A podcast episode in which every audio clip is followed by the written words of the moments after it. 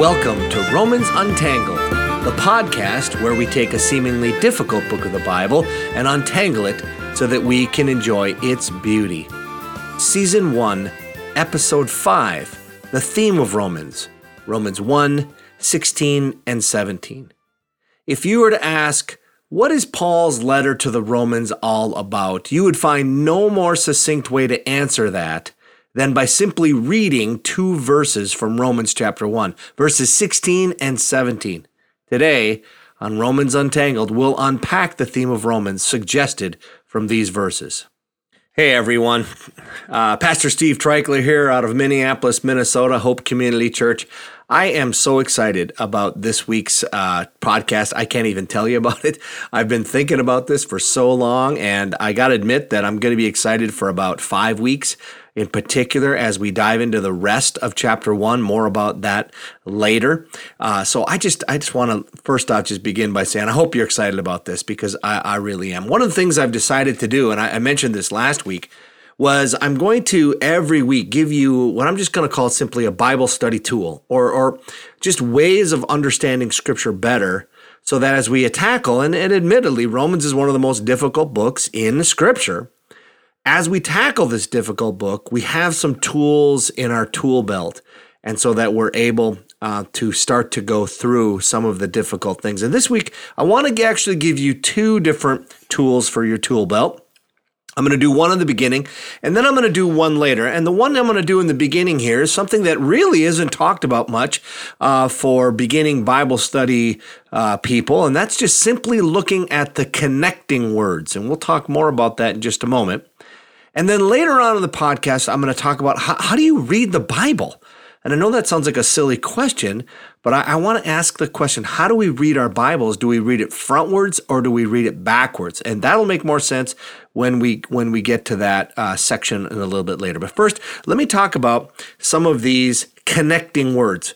Last week, I spoke to you about the different English versions of the Bible and we talked about those that are literal and those are that are more thought for thought and those that are more paraphrased. So it kind of goes from a spectrum of taking literal the words of the in this case it's a greek language that the bible was written in or the new testament especially the book of romans is written in. And and then we we uh, do it word for word. One word bing another word english word. And right on down that's that'd be like the new american standard or the english standard version esv then the NIV is kind of more in the middle, New American, or excuse me, New uh, International Version. That tends to be a little bit more on the thought per thought idea. And as we continue to go across, there's a whole bunch of versions, and you can Google this and just say versions of the Bible or translations of the Bible philosophies, or you can see the charts. And then as you move way over, you get to to uh, things like uh, the Living Bible, or in the case I read from uh, Eugene Peterson's The Message, and all of those are extremely uh, extremely valuable. One of the things valuable, very valuable, in fact, about going to a literal translation, so like the ESV or the NASB, New American Standard Bible, is, is learning the very first word of each verse or, or each sentence. And they're little, they're little words in the Greek. And they're just they're what they're called, they're little connecting words. And logical connections is what's taking place here. And so you get some of these words, and in English, it gets kind of monotonous. It's like you're a run on sentence, or man, just speak more clearly. But when you're trying to understand the Bible and you're trying to follow the train of thought, and especially nowhere in Scripture is it, is it as important than with the Apostle Paul. He wrote very tight, he wrote very logically. And I know some of you who like math are like, yes, this is awesome. And those of you like arts or whatever, um, you can do an interpretive dance about it or something. But sorry, but you have to kind of think along with the scriptures. There's a ton of beauty in scripture, a lot of poetry. But there's also just straight up logic, and, and you have to look at some of this in order to understand it. So I, I kind of wanted you just to notice those first words. And there's there's a whole bunch of them, right?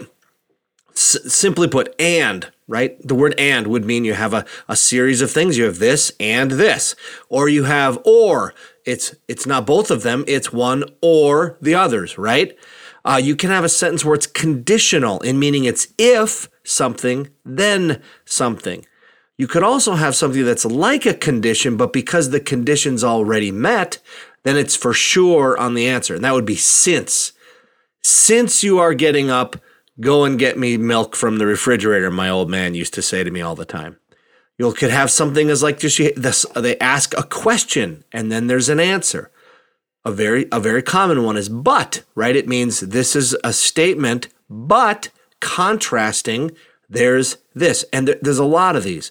So that, so that, or sometimes it's simply just that, or it says as a result. That just means simply that it's giving the result of something. Uh, uh, you could say something like because. And this is a big one with the Apostle Paul. He often uses the word for. It's it's a it's a simple three letter word in Greek. It's it's pronounced gar, but it, it just it just means for, F O R, and it can really have two there's there's more than two, but primarily two meanings. One is it can be because. In other words, I'm saying this and then I say for, I went to the refrigerator for I was hungry, right? Why did I go to the refrigerator? Because I was hungry, right? Or you can use the for to mean like an example or an explanation. Uh, and it would be similar to say that is. And so sometimes when we come to the word for in scripture, we're going to have to ask, is this an example or is this actually giving the reason why? Okay. Now, this is going to become really important in our study of Romans, especially as we look at the first three chapters, because there's a lot of fours. And those are basically being the, the, they call it the ground of the argument. Don't get freaked out by that. All I'm saying it is it just means it's because. Uh, because I was hungry, I went to the refrigerator to get something to eat, right? It's the reason why, and it gets like deeper meaning of what's actually going on. We're going to see that today in some of our study of that. So let me give you a, let me give you a little quick review where we've been. We've talked about um, Paul in Rome. Uh, we've talked about that it was a, a Jewish and a Gentile church, but the Jews had to leave for a while, so the Gentiles are most likely in uh, the the uh, leadership of the church and the Jews have come back. And so they used to be in charge and they're not in charge anymore. So you got that whole, you know, just issue with people. But then you also have the sociological, racial issue actually between Jew and Gentile. So that's a big thing in the book of Romans. And then in his introduction, Paul introduces himself, but he also gives a hint to what he's going to be talking about. And he's really after the gospel of Jesus Christ. So we're going to see that the theme of Romans, the idea of Romans is the gospel. it's just the gospel, right? We're going to see that today clearly as we look at the theme of of what's going on. So today um, we're going to dive into uh, after uh, you know what happens from from Paul's beginning. He he kind of gives them a blessing and a thanksgiving and a prayer for them. He's very thankful for them.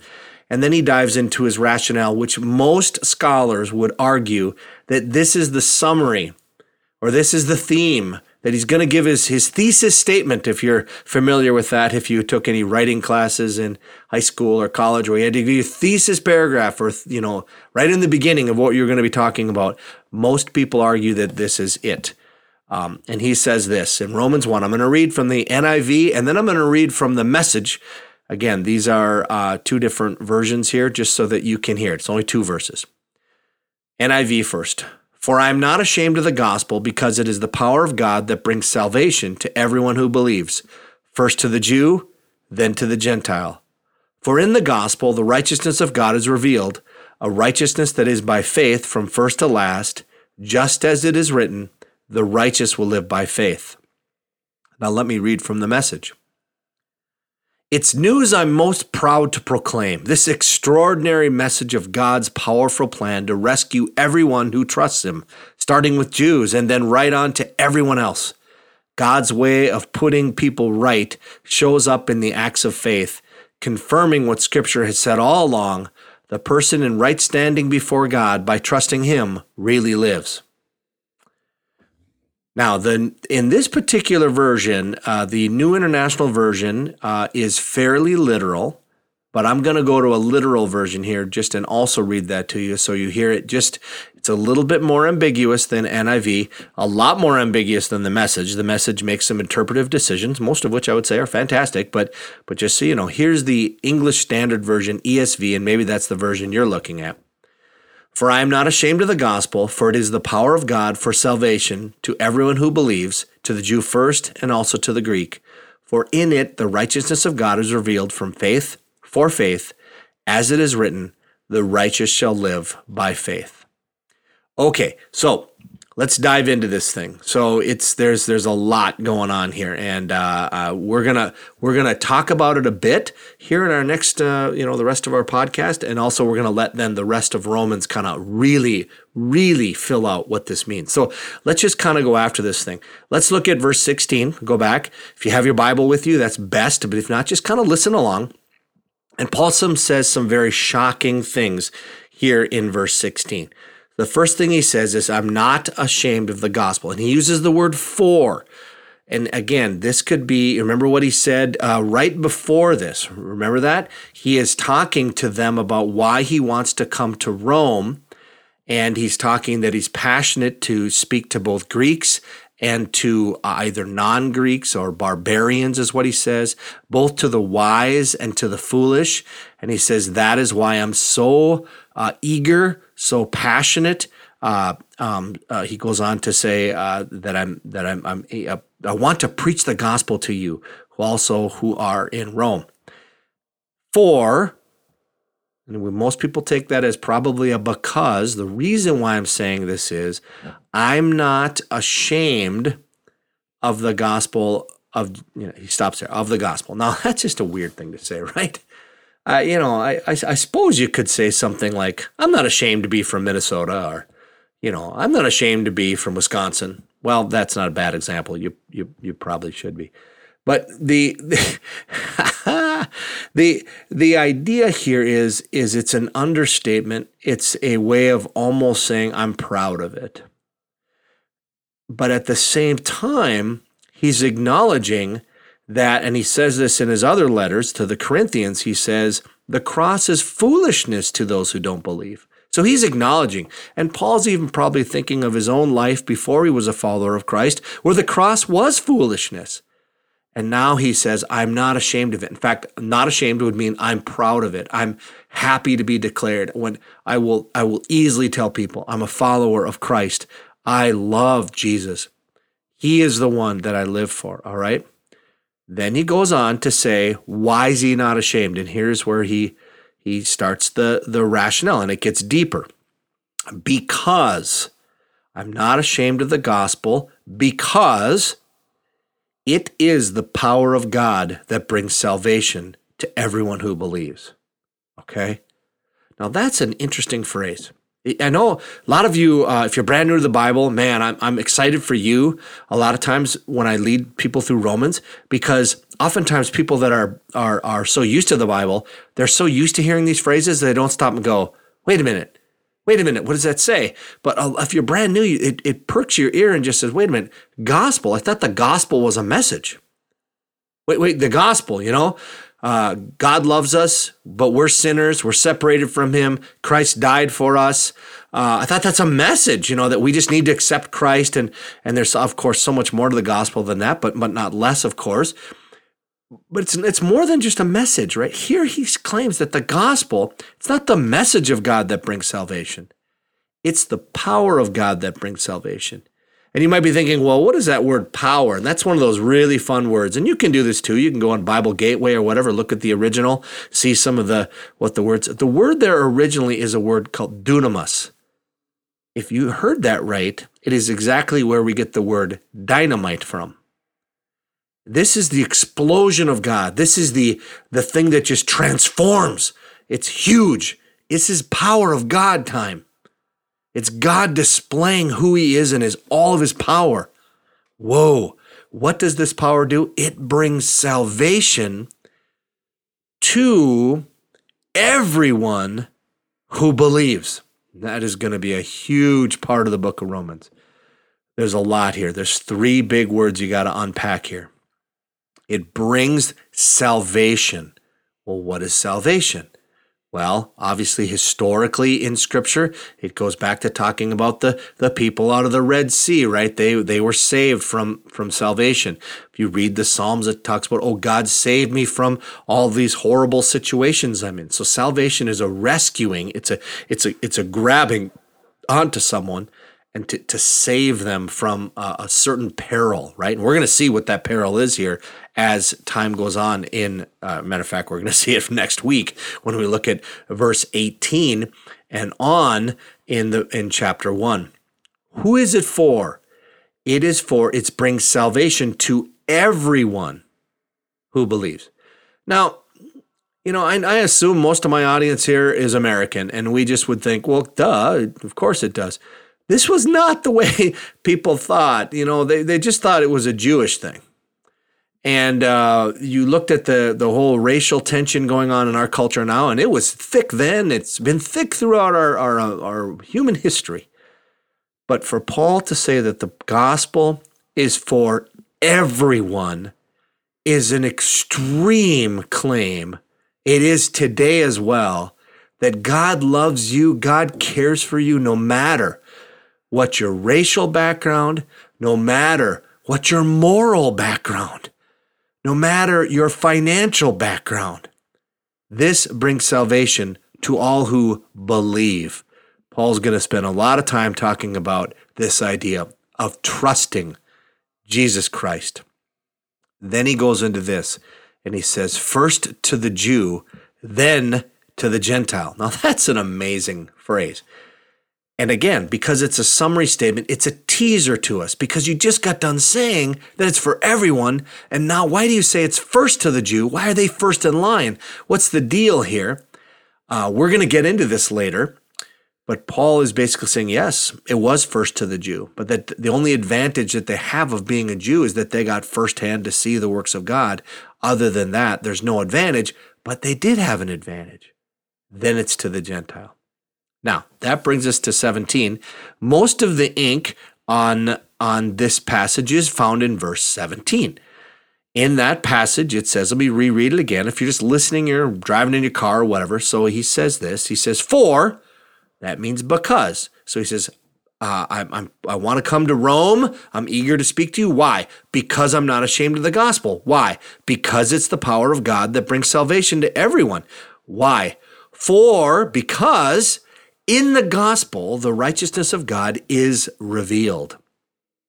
Whoa, okay. So what's the, the bottom of all of this, of the of the of the rationale here is the, the in the gospel, the righteousness of God is revealed.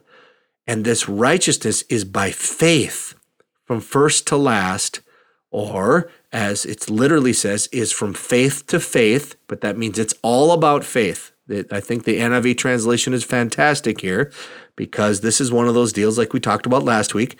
That if you translate it word for word, it would say it is by it is as by faith to faith. Well, that doesn't make any sense to us in English. I think the NIV translates it very well. That is by faith from first to last, just as it is written, the righteous will live by faith. And he's quoting an Old Testament passage here. He is quoting from uh, Habakkuk. And there's this passage in, in Habakkuk 2, verse 4, where it talks about the righteous and how they live and what they do. And, and this is a, another theme in Romans where he's going to quote from the Old Testament often. And what Paul is actually saying, just even in these two verses, is that the gospel is not a new story, the gospel is the completion of the old story. Now, in the remainder of my time, and I'm watching the clock here tick away and can't believe how long it's, how short is left, I want to talk about the this Romans 1:17 and especially I want to talk about the issue of the righteousness of God. Okay, that phrase, the righteousness of God in the book of Romans is talked about in 7 verses. It is talked about in uh, verse 117. We see it here. It's talked about five times in chapter 3. We hear this phrase, the righteousness of God, or and it, it might be phrased a little bit differently there, but the concept is the exact same. This righteousness, or whatever that is, that's in chapter three. And then it's talked about in chapter 10, uh, again, uh, the righteousness of God. And so uh, Paul is using this phrase quite a bit. We're going to i don't want to you know i don't want to be a, a, spoiler here and go to all the places he uses it in the book of romans.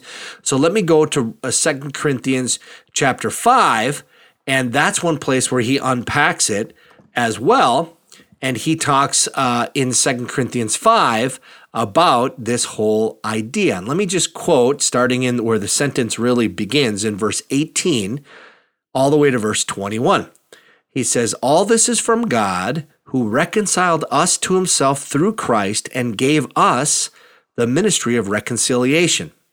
And here's the message that God was reconciling the world to himself in Christ, not counting people's sins against them. And he has committed to us the message of reconciliation. We are therefore Christ's ambassadors, as though God were making his appeal through us. We implore you on Christ's behalf, be reconciled to God. And then verse 21 says this God made him who had no sin to be sin for us, so that in him we might become the righteousness of God. Okay, so there's that phrase, we can, the righteousness of God, right? Now, most uh, scholars would agree that there's basically four ways to interpret this idea of the righteousness of God. The word in, in, in scripture, whenever you see both in the New Testament or the Old Testament, if you see the word righteousness, it is the exact same word as justice. Okay, so you could just insert the word justice, for in it, the justice of God is being revealed, right? It's the same idea. It, it flows with that, with that. And so with that, there's four ways that people have seen it. First would be the justice of God. In other words, the, the, the gospel is going to show off the justice. In fact, this is the way that Martin Luther, uh, before he became a follower of Christ, read the book of Romans, and he would say, How in the world can the gospel be good news? And, and, and if you're familiar with that phrase, gospel, it literally means good news.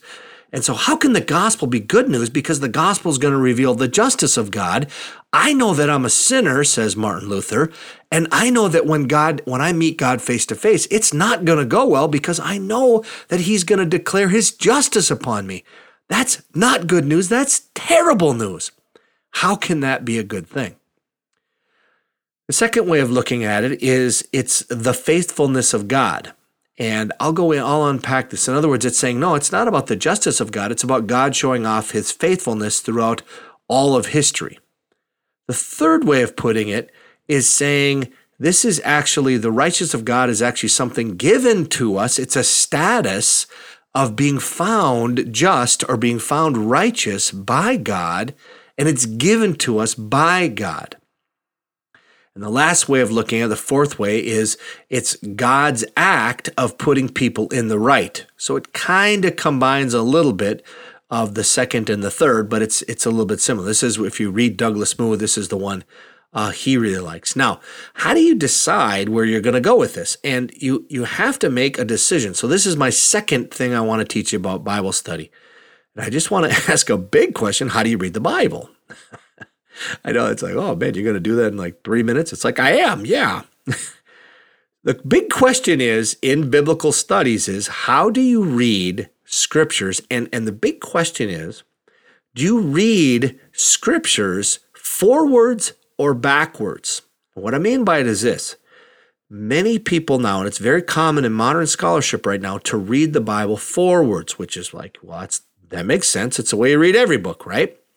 And so, what you do then is, in order to understand scripture, you look at what was happening at the culture and you look at what the Old Testament was saying, And then the New Testament must align with that. So we look uh, at the Old Testament data and we try to understand uh, what the first century Jewish person, or uh, you'll often hear this phrase, Second Temple Judaism. It just means that time of when the Second Temple was built.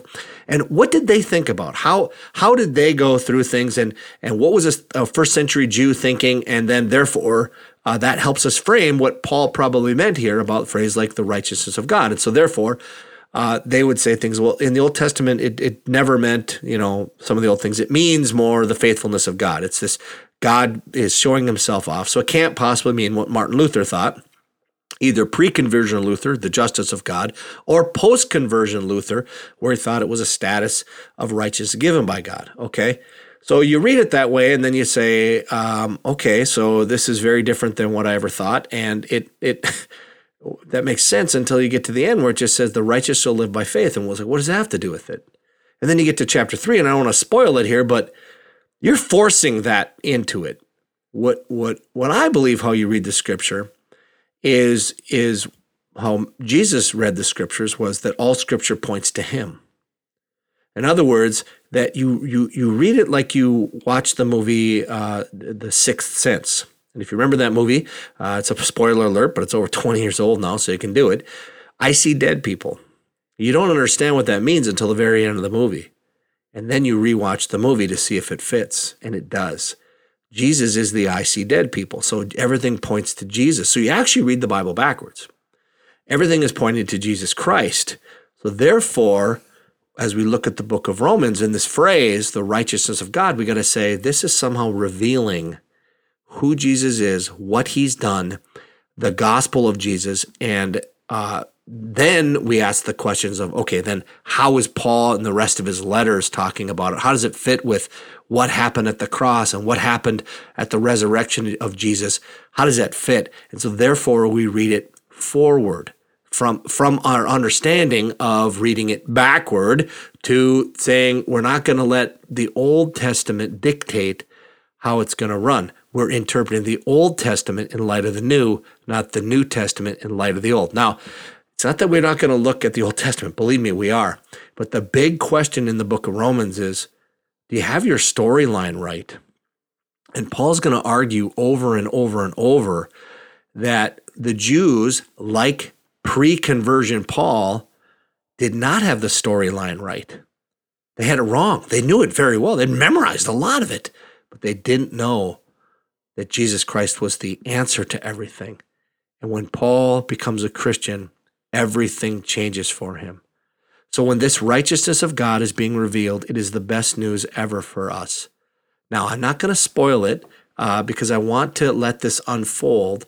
And We're going to hear from the Apostle Paul. He's going to go right after. It's going to start. It's going to start right next week in, in verse 18 and, and on. That we want to let the book help us to understand what does this book mean more. So let me summarize here what we've went over. A couple couple studies we did it looking at scripture, linking words and connection words. We also looked at uh, the idea of how to read your Bible and, and Christ being the answer. Of course, we want to know what's going on historically. Of course, we want to know what's going on back and forth. But ultimately, this points to Jesus. These are the scriptures that speak of me, Jesus says in the book of John. So this week we looked at the theme of Romans, and the theme of Romans is that the gospel is the power of God for everyone who believes. And it's because the justice of God, the righteousness of God, those who want to be made right with God, it's through faith in Him. I cannot tell you how excited I am to continue with, with this. And what we've just been given is such an invitation and a bit of a teaser into our study of this amazing book. My encouragement for you is just to continue to read the book, continue to look at this, see Jesus afresh, and perhaps, just perhaps, as we engage with the gospel of Jesus and the power of God, we will be continually transformed by what he's teaching us. Join us next week as we begin this study of the gospel in a four week mini series that I'm calling The Revealed Wrath of God. As we begin to see how beautiful the good news of Jesus is we start off by understanding it in the contrast of the bad news. Thanks for listening. We'll see you next week.